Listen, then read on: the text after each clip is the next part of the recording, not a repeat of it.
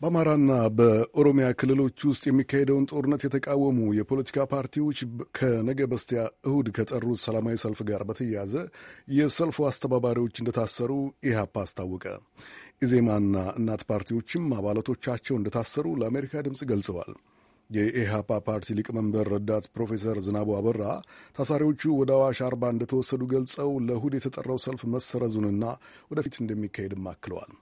የመንግስት የጸጥታና የደህንነት የጋራ ግብረ ኃይል በበኩሉ ሰላማዊ ሰልፉን መነሻ በማድረግ ሽብር ለመፈጸም አቅደዋል ያላቸውን ዘጠና ሰባት ተጠርጣሪዎች እንደያዘ ትናንት ማምሻውን አስታውቀዋል። ኬኔዲ አባተ የዚህን ጉዳይ ዝርዝር ያጋረናል።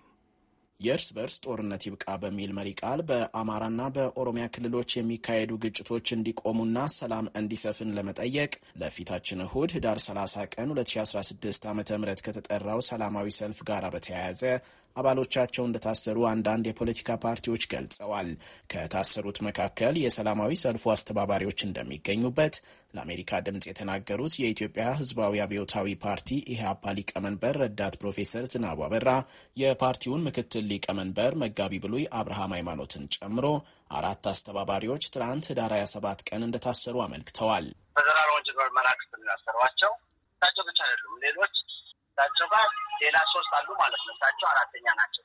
አቶ ጊዜና መድህን ከሰባ እንደርታ ፓርቲ ምክትል ሊቀመንበር፣ አቶ ካላዩ መሀሪ ከሰባ እንደርታ ፓርቲ የፓርቲ ጸሐፊ እና አቶ ናትናኤል መኮንን የቀድሞ የኢዜማ አባል የነበሩ አራቱም የሰልፍ አስተባባሪ አብይ ኮሚቴ አባላት ናቸው እና ስለዚህ ከአንድ ቡድን ከሆኑ ይጠረጠራል ማለት ነው። ይህንን ሰልፍ አስተባባሪ በመሆናቸው በዛ ምክንያት ነው እንግዲህ ሊያስራቸው የሚችሉ እንጂ ሌላ በግል የሰሩት ወንጀል የለም። ታሳሪዎቹ ትላንት ወደ ተወሰዱበት የፌዴራል ፖሊስ ወንጀል ምርመራ ቢሮ በዛሬው ዕለት ለጥየቃ ሄደው እንደነበር የገለጹት ሊቀመንበሩ ወደ አዋሽ አርባ መዛወራቸውን እንዳረጋገጡ ተናግረዋል። የሉም፣ እዚህ አዲስ አበባ የሉም። ከአዲስ አበባ ውጭ ወስደዋቸዋል።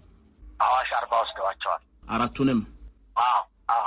በምን ምክንያት እንደታሰሩም የተነገራችሁ ነገር የለም? የመንግስት የጸጥታና የደህንነት የጋራ ግብረ ኃይል ትናንት ማምሻውን ባወጣው መግለጫ በሰላማዊ ሰልፍ ሽፋን በአዲስ አበባ የሽብር ጥቃት ለመፈጸም ያቀዱ 97 ተጠርጣሪዎች በቁጥጥር ስር ውለዋል ሲል አስታውቋል።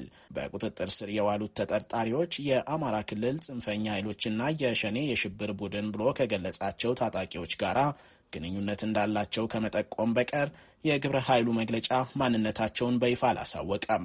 ይሁንና አራት አባላቱ እንደታሰሩ የገለጸው የሰልፉ አስተባባሪ ኮሚቴ ዛሬ ከቀትር በኋላ ባደረገው ስብሰባ ሰልፉ እንዲሰረዝ መወሰኑን የኢህአፓ ምክትል ሊቀመንበር ረዳት ፕሮፌሰር ዝናቡ አስታውቀዋል። ለተነጎዳ የነበረው ተሰርዟል። ከመንግስት አካል ሰልፉ እንዲሰረዝ የጠየቃችሁ አካል ነበረ? በራሳችን ነው። መንግስትማ ሌላ ሌላ ነገር ነው የሚያወራው። እኛ በራሳችን ነው። ምክንያቱም የመንግስት አካሄድ አልጣመንም። ቢደረግ ሊደርስ የሚችል ኪሳራ ይኖራል የሚል የራሳችን ድምዳሜ ላይ ደርሰን የህዝቡንም ሰላማዊ ህይወት ለመጠበቅ ደህንነቱን ለመጠበቅ ስንል ሰልፉን አቋረጥ ነው። ግን ወደፊት በምንወስንበት ጊዜ እናስታውቃለን። ከታላቁ ሩጫ መርሃ ግብር ማግስት ጀምሮ በአዲስ አበባ እየተፈጸመ ነው ያለውን የጅምላ እስር በመቃወም መግለጫ ያወጣው የኢትዮጵያ ዜጎች ለማህበራዊ ፍትህ ኢዜማ በተለይ ህዳር 30 ቀን ሊደረግ ታቅዷል ከተባለው ሰላማዊ ሰልፍ ጋር ተያይዞ ዜጎች ለእስር እየተዳረጉ ነው ሲል ተችቷል። ዶክተር ሙሉ አለም ተገኝ ወርቅ የኢዜማ የህዝብ ግንኙነት ኃላፊ ናቸው።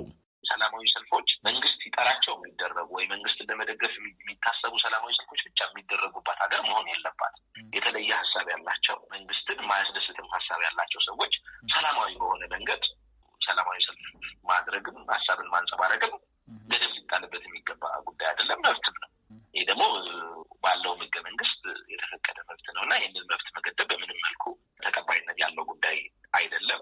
በተለየ መልኩ ደግሞ ሰዎች ደግሞ ከዚህ ጋር ተያይዞ እየተያዙ ሲያዙ ሰልፍ እየቀሰቀሳችሁ ነው፣ ከሰልፍ ጋር የተያያዘ ነው የሚል አይነት መልስ እየተሰጠ እንደሆነ ከአንዳንድ ቦታዎች ያገኘናቸው መረጃዎች የሚያሳዩ ነው። ይሄ ትልቅ የአፈና ተግባር ነው። ይሄ ፍጹም ሊኮንን እና የዲሞክራሲያዊ መሆኑ ሊነገር የሚገባው ተግባር ኢዜማ ከሰልፉ አስተባባሪዎች ውስጥ እንዳልሆነ የገለጹት ዶክተር ሙሉ አለም ሆኖም የፓርቲው አባሎችም እንደታሰሩበት ገልጸዋል። ከማክሰኞ ጀምሮ የተያዙ አባሎች አሉን። እያጣራን ያለ ነው። በምን ምክንያት ነው?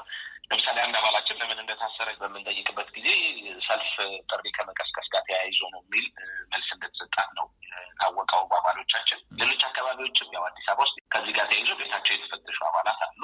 እናት ፓርቲም እንዲሁ የቀድሞው ጠቅላይ ጸሐፊው አቶ ጌትነት ወርቁ ትናንት ከመኖሪያ ቤታቸው በቁጥጥር ስር እንደዋሉ አስታውቋል።